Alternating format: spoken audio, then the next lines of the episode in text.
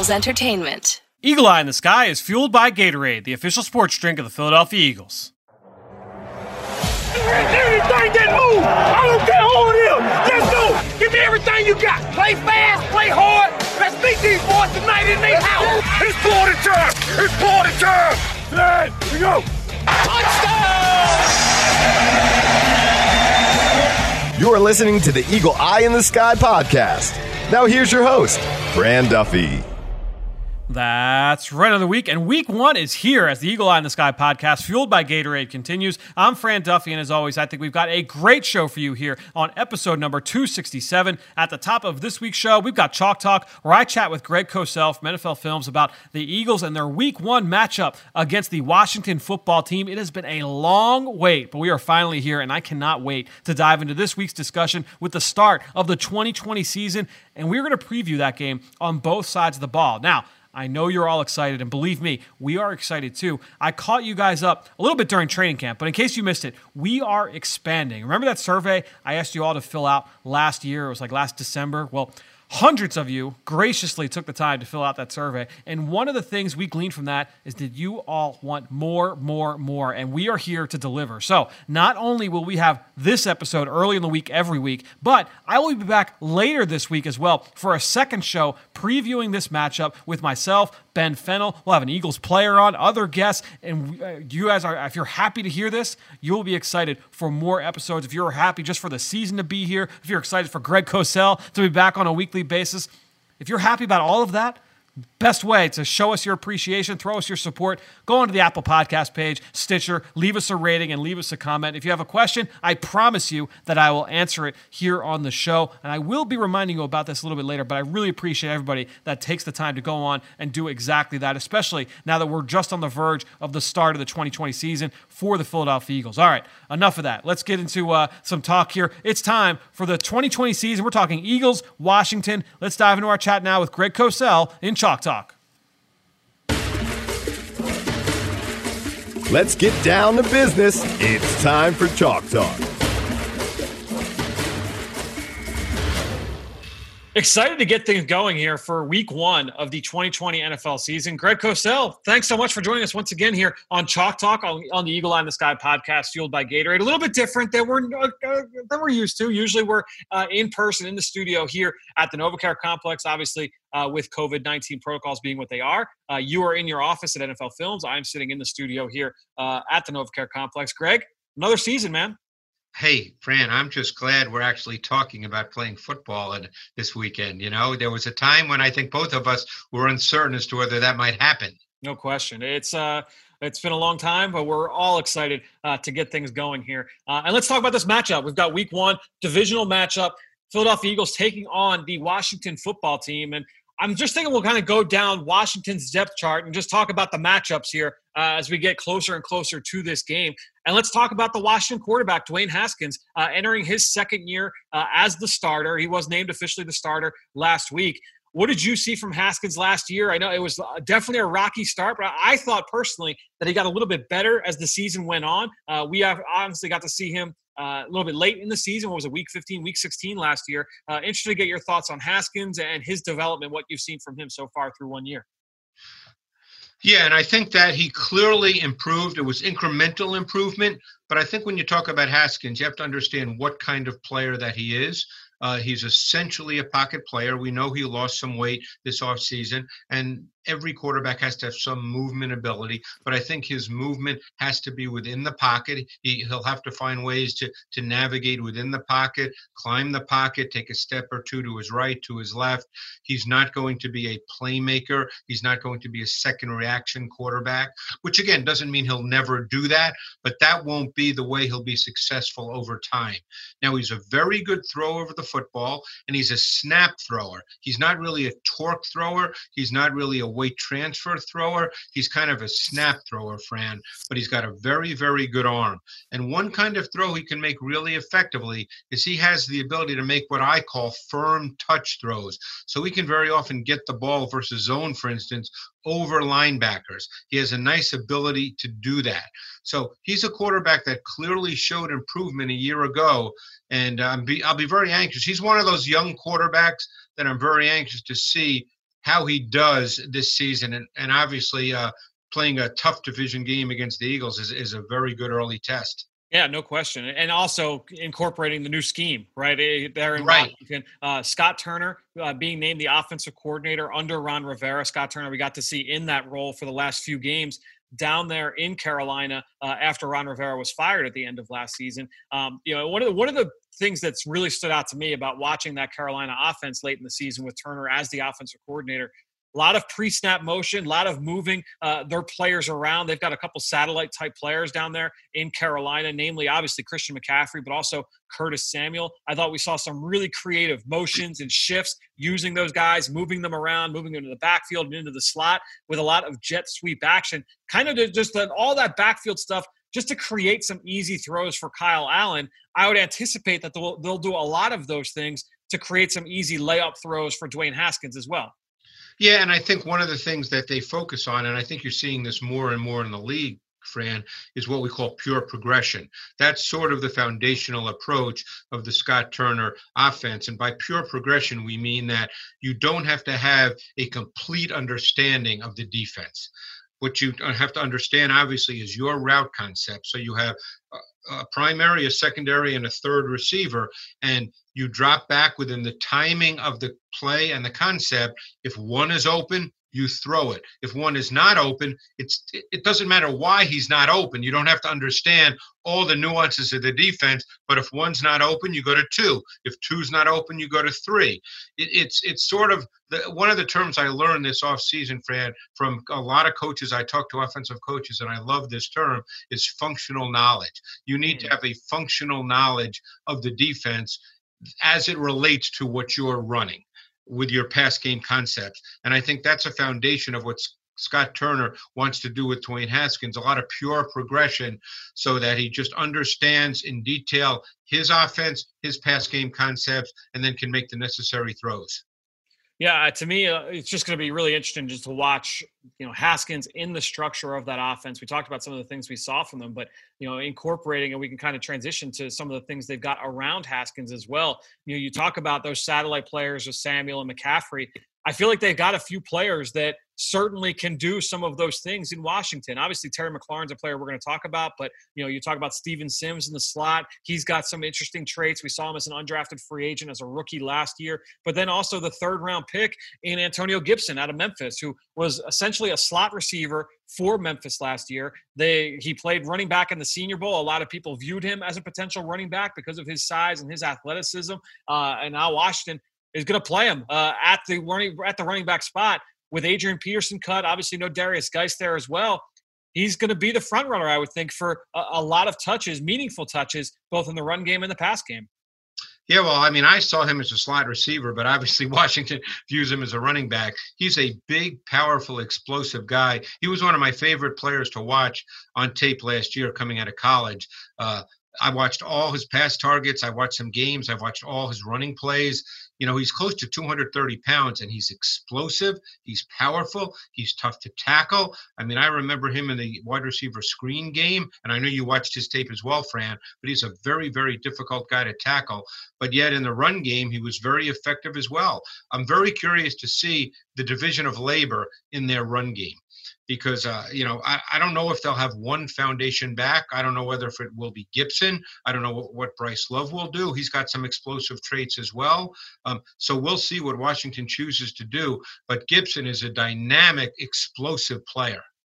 Yeah, and I think you look at a guy like Peyton Barber, right, who was an early downs grinder type. I mean, he's got those physical qualities to be that type of player. I kind of feel like he can get some meat of some carries and then has the ability to be that guy early if they feel like, all right, Gibson will kind of grow into that role.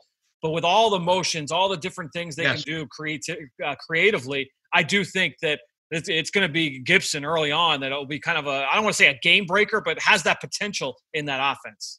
Yeah, and the other thing to keep in mind that Scott Turner is a big believer in, and it comes from his father for sure, is the play-action pass game. And I think you'll see a lot of the play-action pass game when you look at this Washington offense, and that's something that I think that will definitely be a part of it. They're a big believer in throwing early and ideally being able to create big explosive plays early and then running the football, and we'll see how that plays out. Yeah, I think when you're talking about big plays in the passing game for this team, I mean, we got to talk about Terry McLaurin, Greg. And I know you went back, you studied all of McLaurin's targets from last year. I did the same about a week and a half ago. He had a really impressive rookie year, man. For a lot of reasons. I mean, you talk about the athleticism for sure, but his refinement as a route runner, his ability to get in and out. He was great at the catch point. Made some outstanding catches at all three levels of the field last year. He was really, really impressive. He's going to be a high volume target, I think, in this offense. I couldn't agree more. And I think when you go back and watch all his targets, as you did as well, you saw him run some outstanding routes against big-time corners, Stephon Gilmore, Darius Slay, who could well be matching up to him man-to-man with the Eagles in the game on Sunday. And the matchup with Slay was a really good one with each player making plays. It's the matchup you're likely to see. I thought McLaurin was a really desirable combination of route quickness, separation quickness. He has vertical speed and explosiveness. To me, the way they used him, too, I found interesting. He's a movement receiver. You want to get him the ball on the move to take advantage of his vertical speed and his quick transition from receiver to run after catch. But, boy, he's a really impressive guy, and he's tough and competitive because he's not a big guy, but there's a competitiveness to him that you really like. Yeah, and you talked about, we watched all of his targets. You talked about the matchup with him and Darius Slay. Watching all the plays from that game, I went back and just studied that game just to get a sense of that matchup. And I don't believe they matched up on every single play, but you did see him travel for a majority of the game, it felt like, with McLaurin. What were some of your takeaways from watching that matchup last year? I believe it was 19 snaps, if memory serves me correctly. And I thought that both players had some good snaps, and it was a good matchup. I thought Slay was better in press than he was in off. I don't know what your thoughts were remembering it. So, I'm real anxious to see. I have to believe that matchup's happening on Sunday. And whether it happens on every play, it never works out exactly because obviously I think you're going to see McLaurin on the move a lot. He doesn't just line up outside. He's predominantly their boundary X, the single receiver to the short side of the field, but they also move him around quite a bit. We've seen him line up in the slot, whether it's the conventional slot to twins or the inside slot to trips. I think we'll see him in motion as well because you want to get him free access because he can burst off the line of scrimmage. He's an explosive guy, and he can go from 0 to 60 in a heartbeat. When you say free access, just let our listeners know, what do you mean by that? Where you're not pressed, where you have room off the snap. When the ball snapped, you have room to get into your route without any kind of disruption by a corner, and that happens a lot more often, obviously, when a receiver goes in motion. So what are you most excited to see about with this Eagles secondary? I mean, obviously the addition of Darius Slay, Jalen Mills making the move to safety. Obviously we're not going to see Will Parks this week because he got put on short-term injured reserve coming into the year. But what excites you most about getting ready to watch this Eagles secondary in 2020? I'm fascinated with Jalen Mills because, I've had the opportunity, what I do, Fran, is I see pretty much every team. And when they signed Will Parks, I really liked Will Parks' tape in Denver.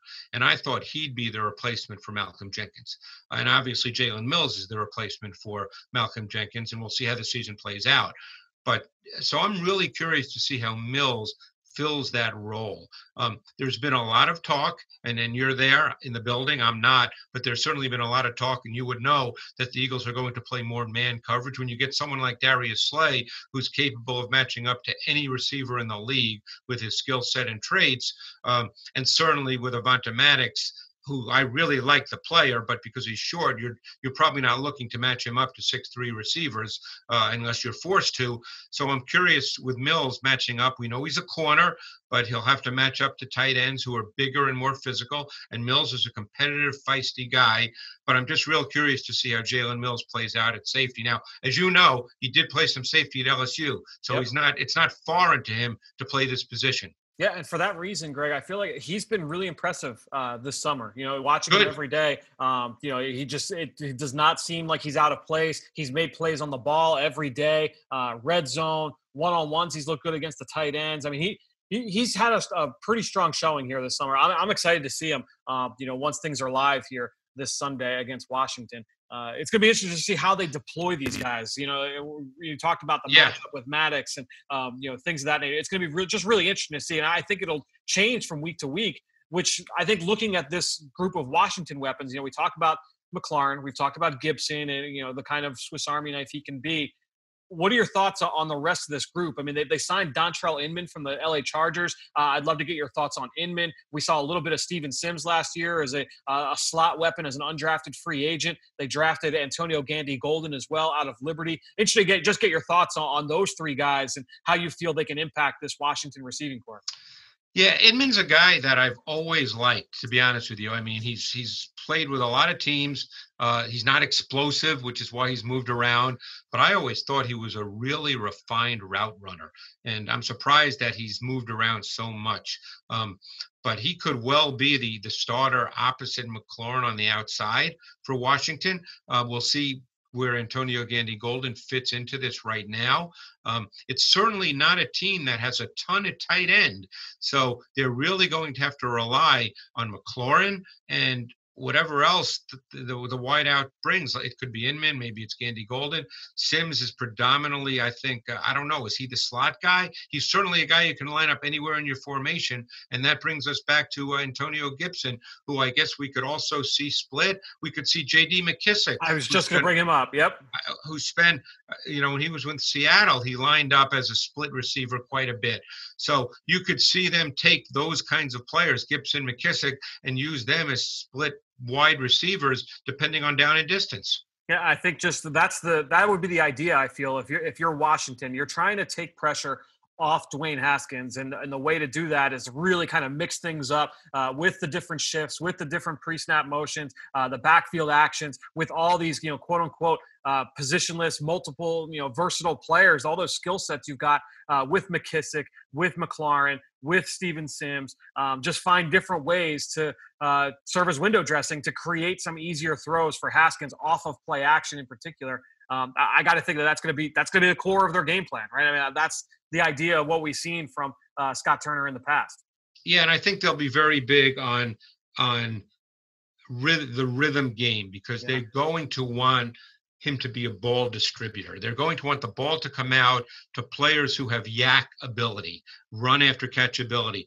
Gibson, Sims, players like that, get the ball in the hands of those kinds of players who can run after catch. That was what he was at. I'm talking about Dwayne Haskins. That's when he was at his best at Ohio State, right? It was just like as a ball distributor, get the ball out quick and let his guys do work. I mean, how many times did we see him throw screens or shallow crosses to Clarence Campbell? No question. I mean, that was a major part of their offense. I think you'll see a lot of the same kinds of things. Greg, you know the starting tight end is in Washington these days. Who will be the starting tight end in Washington, Fran? Logan Thomas. Yes, who I thought would be a quarterback in the NFL. So did I, and he's now made. Obviously, he's made the transition over the last few years to the tight end position. It seems like he's had a good camp. You know, for all intents and purposes, all the buzz out of Washington has been that he has had a good rapport with Dwayne Haskins, and that he's going to be the number one guy. It's going to be really interesting. I mean, he's a very athletic kid, a big-bodied kid. We'll see. It's that's going to be a kind of an interesting matchup to be able to watch. Just another like wild card player. Look, could that completely flame out? Sure, but with the athletic potential guy that big and who's been at the tight end position now for a few years, I'm interested to see what Logan Thomas looks like as the number one guy in that depth chart. And, you know, I've seen him through the years in various places he's been. He was in Buffalo. There's times where he's looked pretty good at tight end. You know, and I guess it hasn't quite worked out yet, but I thought Jeremy Sprinkle had a chance to be a solid tight end in this league. Not a big time tight end, you know, we're not talking top five, but one of those guys who could catch the ball a bit and also be a pretty solid blocker. And obviously he's going to get meaningful snaps as well. Yeah, I think so. Let's get to that offensive line because I feel like that's the question, Fran. Yeah, that's the question mark. If you're Washington, I mentioned you're trying to take pressure off Haskins, but you're also trying to take pressure off that offensive line. And all those things we talked about with making it simple for Haskins also apply, namely to that left side of that offense. I feel like that's where the question marks are. You have Morgan Moses still at right tackle, Brandon Scherf at right guard. That's a pretty good right side of the offensive line. Chase Roulier at center is a proven starter, athletic kid. Scherf, I think, is one of the best offensive linemen in the league, one of the best guards for sure in the NFL, in my opinion. Then you go to the left side, and Wes Martin was drafted as, I believe, a fourth-round pick last spring, so 2 springs ago, 2019. The plan was that he was going to be a starter right away. Didn't quite work out for him as a rookie, but then, look, they brought in Wes Schweitzer. Okay, it's going to be a competition this summer, new coaching staff. Wes Martin took over and was, it seems to be, the number one guy at left guard. So that's your left guard. Then at left tackle, they didn't have Trent Williams last year. They played Donald Penn there. But Jaron Christian, former third-round pick out of Louisville, was kind of waiting in the wings, was a raw kid, hadn't played a ton of football, and they took him in the 3rd round because of his tools. And now it seems like he's going to be the guy. Look, very athletic. Very athletic. Really light feet. He had 35.5-inch long arms. He had huge hands. I mean, looked the part. Now it's a matter of, all right, let's find out if this guy can play. And that's kind of where they're at right now with Jaron Christian. And I agree. I mean, he's a very athletic kid. I remember watching him coming out of Louisville, and you just love the tools. He had really light feet. And you just, you know, look, they have to give Christian and Martin a shot. They were 3rd and 4th round draft picks different years, but they're young players. And, you know, which gets back to another reason why I think you're going to see a lot of quick game and a lot of screens and a lot of things where the ball gets out of Haskins' hands quickly. Obviously, when it gets to be 3rd and 9, the whole situation is different. But ideally, you know, no team wants to be in a lot of those long yardage situations. So I think you'll see them try to throw the ball when they want to throw the ball to get Haskins comfortable and then work the run game. To me, that is the – if you're looking at that, what is a key matchup for the Eagles and where, like, this could be a game-changing matchup. Yes. It's that Eagles defensive line against the Washington offensive line. You know, I've talked a lot on this podcast about how impressive the defensive front has looked here in camp. Now it's, okay, is that because it was against a younger group of backup offensive linemen for much of the summer here, you know, at the Novacare Complex, or is this defensive line really that disruptive, that dominant? And I feel like with a healthy Fletcher Cox, a healthy Malik Jackson leading the way on the inside, I'm excited to see this group. We know what Brandon Graham can be. Josh Sweat really came on in the last couple of weeks in camp, playing with the first-team unit on the right side with Derek Barnett injured. Excited to see what those guys can bring. So let me ask you this question. I'll kind of start you off here because I mentioned a bunch of names there. Malik Jackson, give Eagles fans a little bit of a refresher because he missed, you know, most of the season last year. He missed everything after the first game. What kind of player is Malik Jackson when he's at his best? He's long. He's athletic. He can play both D end and D tackle, rush the quarterback from either spot. He's probably at his best inside working against guards. But I think he's a pretty complete defensive tackle. When they made that signing last year, I was really, really pleased because I remember there wasn't a lot of talk about Malik Jackson, and that signing just seemed to come out of nowhere. And I thought it was a really, really good signing. I thought he was a really good player in Denver early on, and then he, you know, moved to Jacksonville. I think you could make the argument that when you look at this Eagles defensive line, if everybody plays well and plays to what they're supposed to be, it's one of the best in the league, and it's pretty deep. I mean, they've got a lot of depth on that D-line. So to me, this is a game where the Eagles' D-line has to dominate because they're better than the O-line of Washington, and they're going to have to dominate this game. Yeah, I think when you look at what are the individual matchups, obviously we know that the Eagles defense, they'll move guys around a little bit. You know, Fletcher Cox against Brandon Scherf, I feel like that's the matchup we'll typically see. That would put Malik Jackson up against a Wes Martin. You know, and look, I think for what we've seen from Isaac Seumalo throughout his career, we can surmise that Isaac Seumalo, very competent starting guard, if not a very good starting left guard. And Malik Jackson has had a really good camp against Isaac. So just seeing him against an inexperienced second-year guy in Martin, I think is going to be a really interesting matchup. And then when you look at Josh Sweat, or if Derek Barnett is able to come back as well, but looking at Josh Sweat, I'm excited to get your thoughts on what you saw from him and his development from year one to year two last year. I'll tell you, man, he's looked even better here this summer. Hopefully that's a good sign of things to come. Well, he came out of high school as a big-time prospect, one of the best in the country. Yep. And the big issue with him, and I remember watching him in Florida State, and two things stood out. Number one, he was always in a 4-point stance, which nobody is in the NFL, certainly not to rush the quarterback. And number two, he had that leg injury, and it always seemed like he was favoring it. And there were times where I watched him as an Eagle where I thought he was favoring it as well. But I think he's actually got a lot of talent. And I'm really curious to see now as he continues to progress And he'll be part of that rotation. He'll be a meaningful part of that rotation. He can rush the quarterback. He's an interesting guy because he's one of those guys, and I'm curious if you feel the same way. I don't think you watch him and go, wow, look at the way he moves. But then he just seems to move pretty well. You know, he's not a splash player, but I think he's a really solid player, and he's a good pass rusher. For a guy that big, you know, because this is a big kid. I mean, yeah, to move as well as he does is impressive. And he's had a couple of those, like, whoa moments here this summer. Interested to get your thoughts here as well.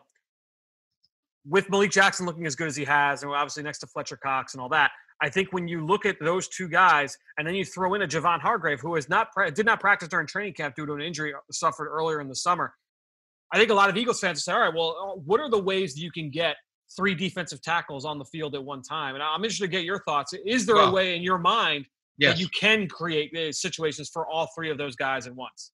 Well, we've seen Fletcher Cox line up at defensive end at times. Malik Jackson can certainly line up at defensive end. You know, I think Jim Schwartz likes to line up with multiple fronts, particularly when you're in your sub, and whether it's nickel with 5 DBs or dime with 6 DBs.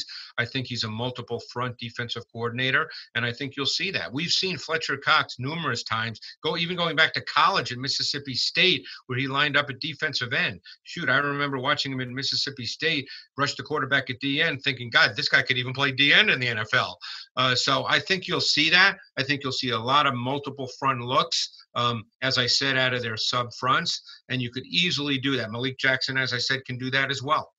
And I kind of wonder too, like if you go back, the Eagles have been over the last couple of years like a big user of like the proponent of the diamond front, right? The 5-over-5 looks. Yes, and I kind of and I think when you look at that front, essentially it's one-on-one matchup. So you want to get your best pass rusher on the field, right? So like if those are the three D tackles, like get all three of those guys on the field and say, all right, you beat the center and the two right guards, and let's figure this out. Yeah, and I think that's the plan when you line up in that diamond front 5 across, because it pretty much dictates from a protection standpoint one-on-one. And obviously you can't change your protection in the middle of the play. So you get the one-on-ones, and that's what you're looking for. You know what you're going to get. Yeah, and I think, honestly, we can make this transition now to the other side of the football. So Washington's defense against the Eagles' offense. I think when you look at this Washington defensive front, that's really good, too. It's really good, too. And I feel like you're going to see a lot of the similar stuff, right? Because they go three deep at D-tackle with Daron Payne, Jonathan Allen, Matt Ioannidis, all three. And by the way, Tim Settle, no slouch either. Tim Settle is a good player. Yeah, no question. And that's what I'm saying. I feel the same way about Hassan Ridgeway, who's the 4th D-tackle for the Eagles. I think both of these teams go 4 deep at D-tackle. And then you look at Washington as well. You got Ryan Kerrigan, Montez Sweat, Chase Young, Jordan Brailford, I've heard, has had a good camp. James Smith-Williams, the kid from the pass rusher from NC State, I've heard has had a good camp. They have Ryan Anderson there as well. So very deep defensive front. How do you look at this group overall? You know, who is it that stands out most in your mind from this group? I love Daron Payne. He's one of my favorite players. For a man that size, the way he moves, Jonathan Allen's a good player too. Obviously, they're both from Alabama. I like Payne more. Watching Payne, and I don't know if he'll ever get 15 sacks. That's irrelevant to me. But the way he can move and bend with his flexibility for a defensive tackle, I think is really interesting. The other thing, too, with Ron Rivera there now and with Jack Del Rio, I think we saw Ron Rivera last year in Carolina do a lot with his fronts using multiple people, 3 DNs. He could certainly do that here. Use a lot of multiple stunt concepts. There were times he lined up in what looked like 3-4 fronts in Carolina. So I think you'll see a lot of different things. We know Ryan Kerrigan, who in this quote-unquote 4-3 front is now lining up at DN. He's been a 3-4 outside linebacker and a base for a long time, and obviously, rushes the quarterback in a sub. But they've got a lot of different pieces as well, players that can line up in different spots. And we'll see about Chase Young, very, very talented kid, really looks the part, really good quickness and explosive athlete. Yeah, I mean, Young missed a chunk of camp at the beginning due to a hip injury. Seems to have come on like gangbusters in the back end of camp. And from all reports, it seemed to have a strong summer to close out the abbreviated training camp. It's going to be interesting to see how they use all three of these guys, right? Because, obviously you have an established guy, a locker room guy in Ryan Kerrigan, who's still a very good player. Sweat, who I thought showed really good flashes last year. And from all reports, one of the best players in the entire training camp this summer. Montez Sweat seemed to be making plays every single day. I thought you saw a pretty advanced pass rush plan for a young player last year in Washington. Really good long arm move, wants to get inside your pads. You know, for Jason, and now Jason Peters, it was announced on Monday from Doug Peterson, he will be making the move back to left tackle. So that is the matchup, I guess. If Sweat is coming off the defensive right side, he'll be matched up against Jason Peters. Lane Johnson, if healthy, because he's been battling that lower body injury, going up against Kerrigan or Chase Young as well on that right side. Yeah, and I think you'll see Chase Young as well, you know, lining up against Jason Peters. And yeah, look, Jason Peters he's at this point, he's the Eagles' best option at left tackle. He had an up and down year a year ago. We'll see how he is this year. You know, again, now if you start looking at the Eagles offense, I think because of injuries, a wide receiver with Rieger out, I think you'll see a lot of quick game. I think you'll see a lot of two tight ends. Look, down the stretch last year when they won those final four to make the playoffs, they played with two tight ends over 50% of their snaps. It would not surprise me if that's pretty much how they see this week one matchup versus Washington. And just seeing how Washington will try and match up to that, I think will be fascinating. And we can get into some of that a little bit here in a minute. The one guy I feel like we haven't talked about yet is Jonathan Allen. You know, and he's gotten a lot of pub, you know, because he's been a top 15 pick. He came from Alabama. I feel like he gets even a little bit more pub than Payne. I agree with you that I kind of like Payne a little bit more, but Allen, a very well-rounded player that I'm interested to see, like now that he's sliding inside as more of a three technique, you know, on a consistent basis, what he looks like from that position full-time, as opposed to being kind of a 4-eye or a 5 technique on base downs. Yeah, I'm very curious about that, but they're both good players, Payne and Allen. I mean, it's... Yep. You know, it's a really good front.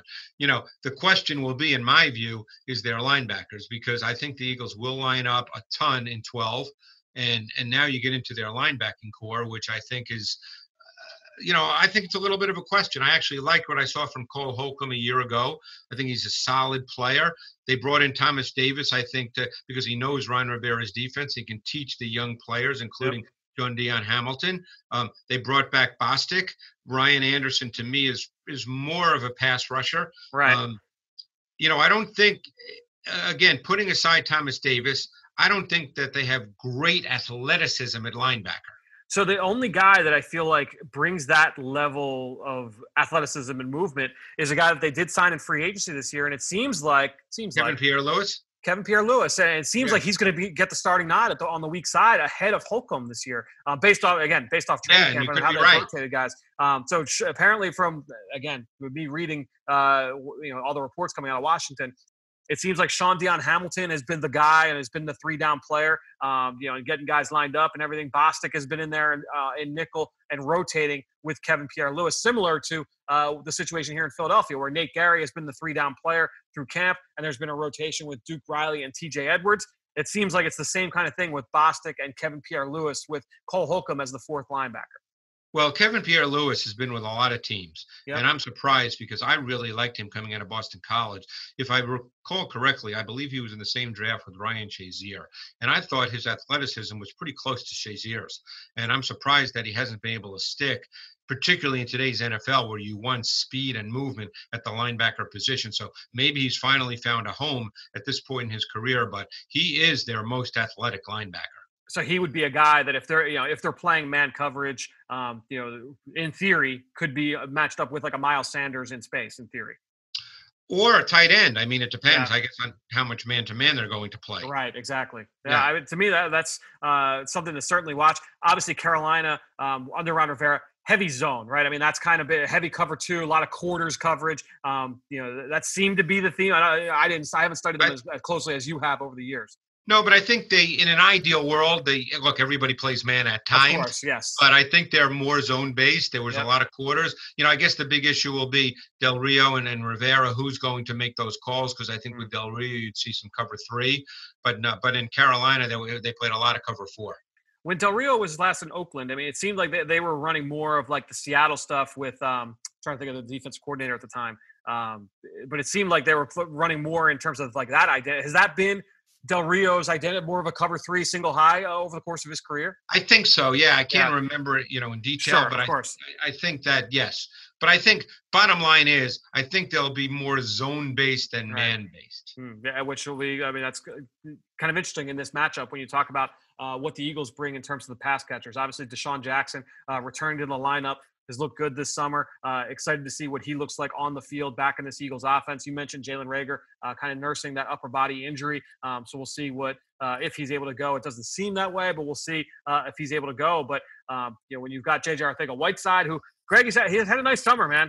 You know, he looks a little bit looser athletically, a little bit more refined as a route runner. He's caught pretty much everything thrown his way. He's had a couple drops here and there, but overall, I think Arcega-Whiteside has looked good.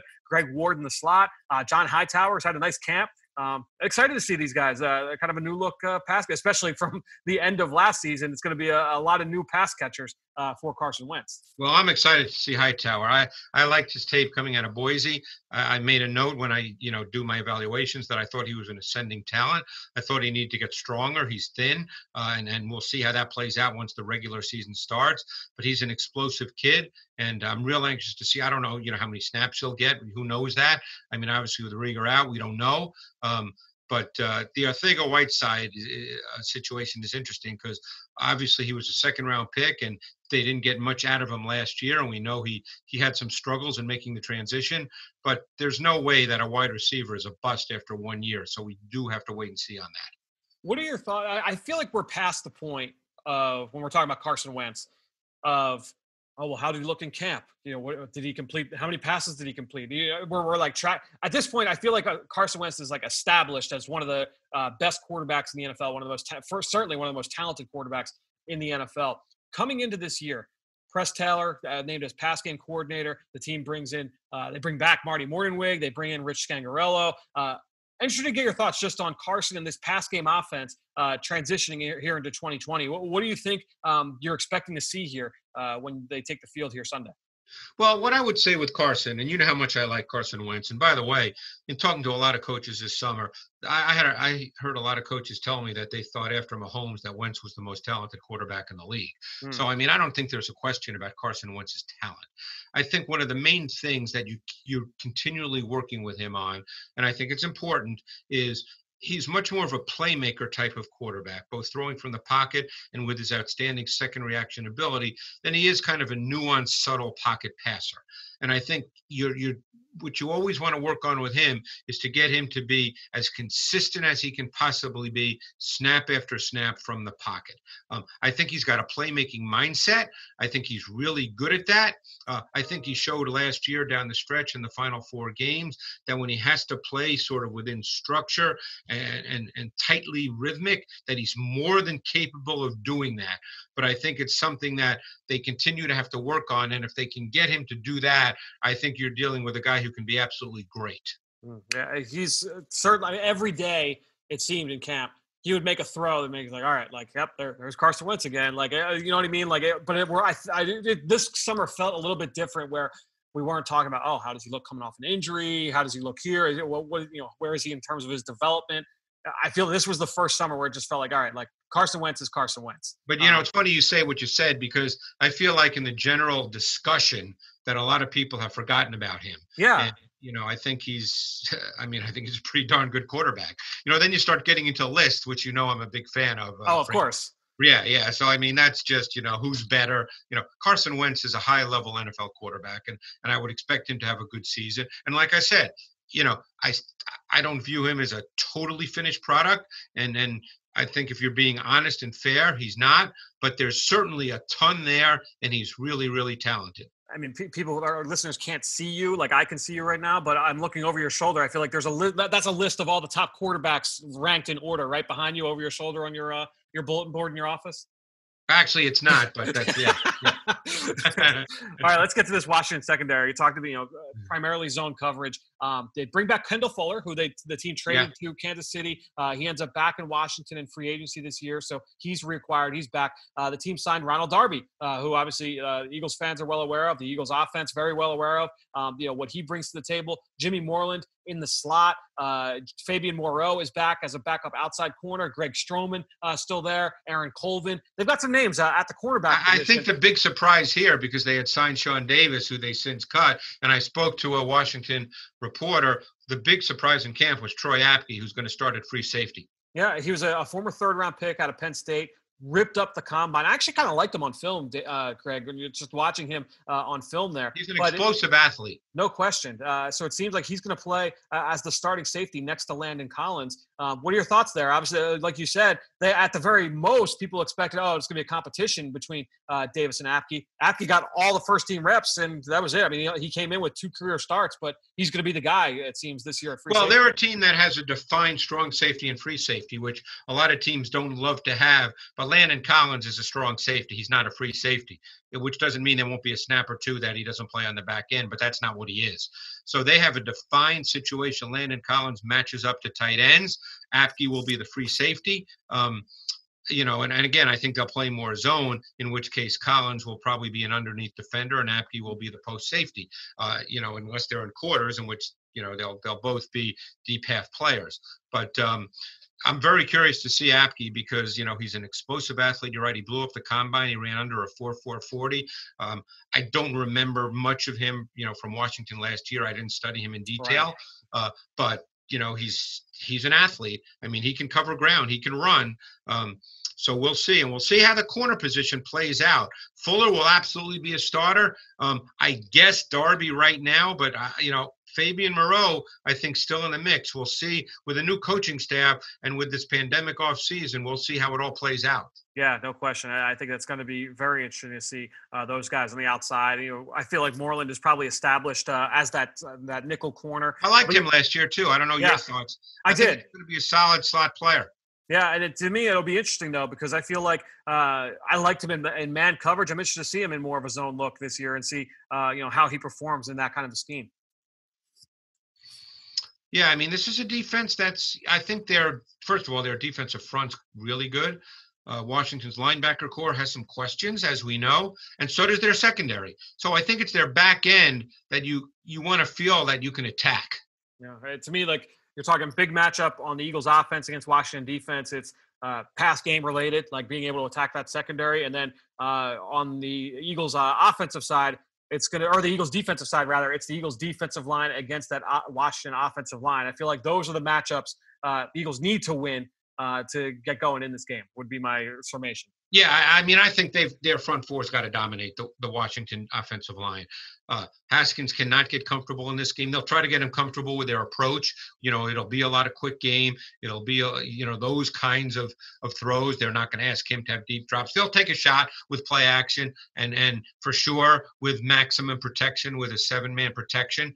But for the most part, I think they'll want the ball out of his hands. I'm curious to see, and we don't know. We don't know the answer to these questions, what their balance will be between run and pass.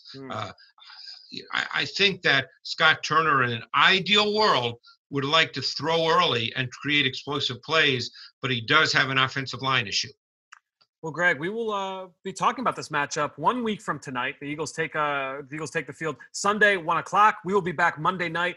You'll probably be listening to it Tuesday morning to recap that game. Excited to get this thing going with you, Greg. I can't wait, Fran. I'm so excited. Just can't wait to watch the game Thursday night, too. I'm so excited for this weekend. We've got a little bit of a taste of college football this weekend. Not a ton of games, but a handful just to kind of wet our beaks a little bit. And now the real thing starts Thursday night and then obviously Sunday afternoon. Greg, excited to talk things through with you next week, man. Thanks so much again for joining us on the Eagle Eye in the Sky podcast, fueled by Gatorade. Thanks, Fran. Great stuff from Greg, and you can follow on Twitter just like I do, at Greg Cosell. And while you're at it, I'm at EaglesXOs. That's where I post all the podcasts I'm a part of and all of our X's and O's content that we produce at PhiladelphiaEagles.com. And you know how much I appreciate everybody that promotes this podcast on all forms of social media. That's one way to support the show, but the best way is to go on Apple Podcasts or Stitcher, leave us a rating, or even leave us a comment. I wanted to give a shout-out today to a handful of people that went on and left questions that I wanted to make sure were answered here.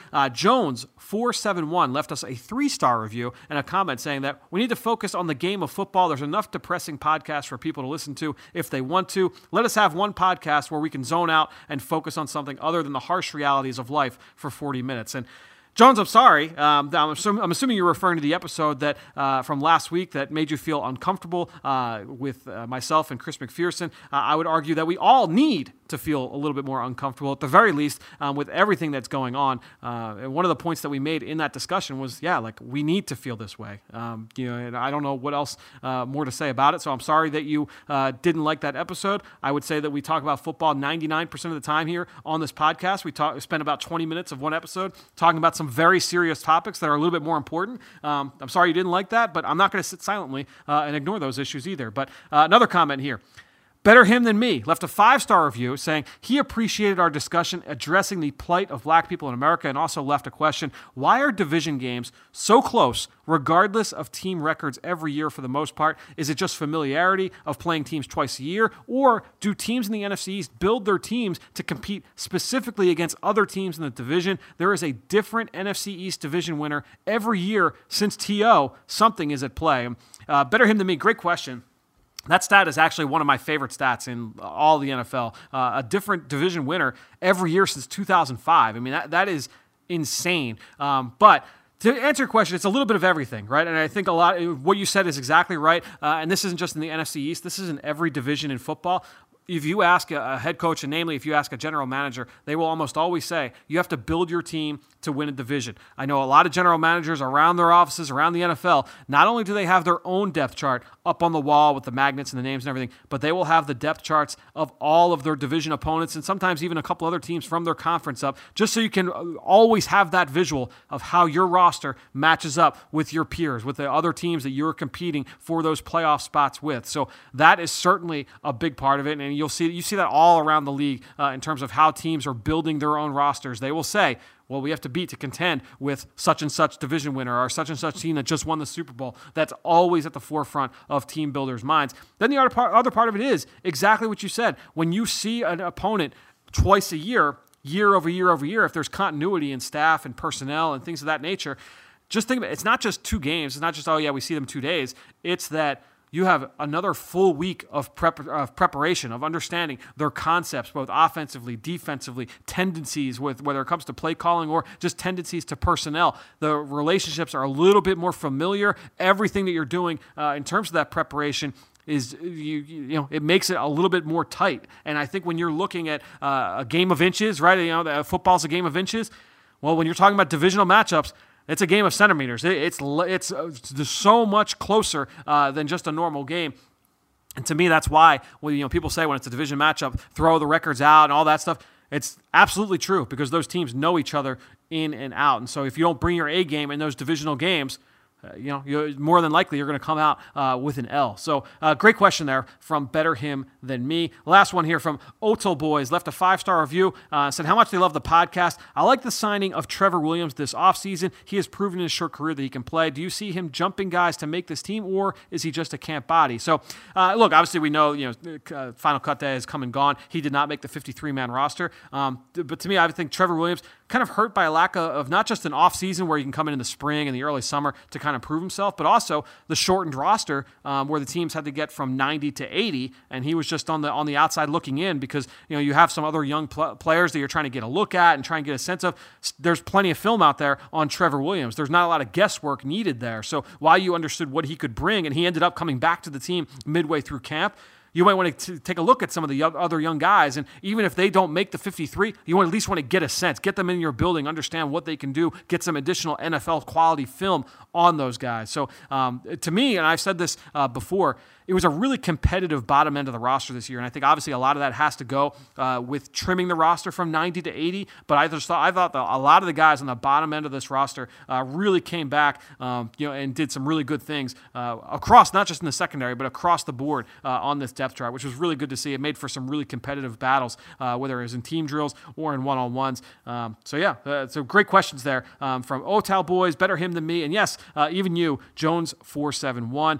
Real quick, I want to remind you guys that about our new in-season podcast schedule here at Eagles Entertainment. I told you, the Eagle Eye in the Sky podcast, we're now twice a week. I'll be back with Ben Fennell later this week. You can also catch Ben and I twice a week as well over on the Journey to the Draft podcast driven by AAA. That will be released every Tuesday and every Thursday during the season. The Eagles Insider podcast with Dave Spadaro, that will go back to being 3 times a week, so you'll have your post-game show, and then again on Wednesdays and Fridays. Lastly, there's the Eagles Update podcast, which you can subscribe to wherever podcasts we found. Those are going to be short little news updates that you can start your day with or you can end your day with every day, Monday through Saturday. And you can find all of these shows wherever podcasts can be found. Make sure you can go and subscribe to all of them. Now, special thanks to Greg Cosell and all of you out there for your continued support of not only this show, but all of our podcast offerings I just talked about on PhiladelphiaEagles.com. All that being said, I think that'll do it. Another show in the books here on the Eagle Eye in the Sky podcast, fueled by Gatorade. For everybody here at the Novacare Complex, I am Fran Duffy. We'll talk to you later this week.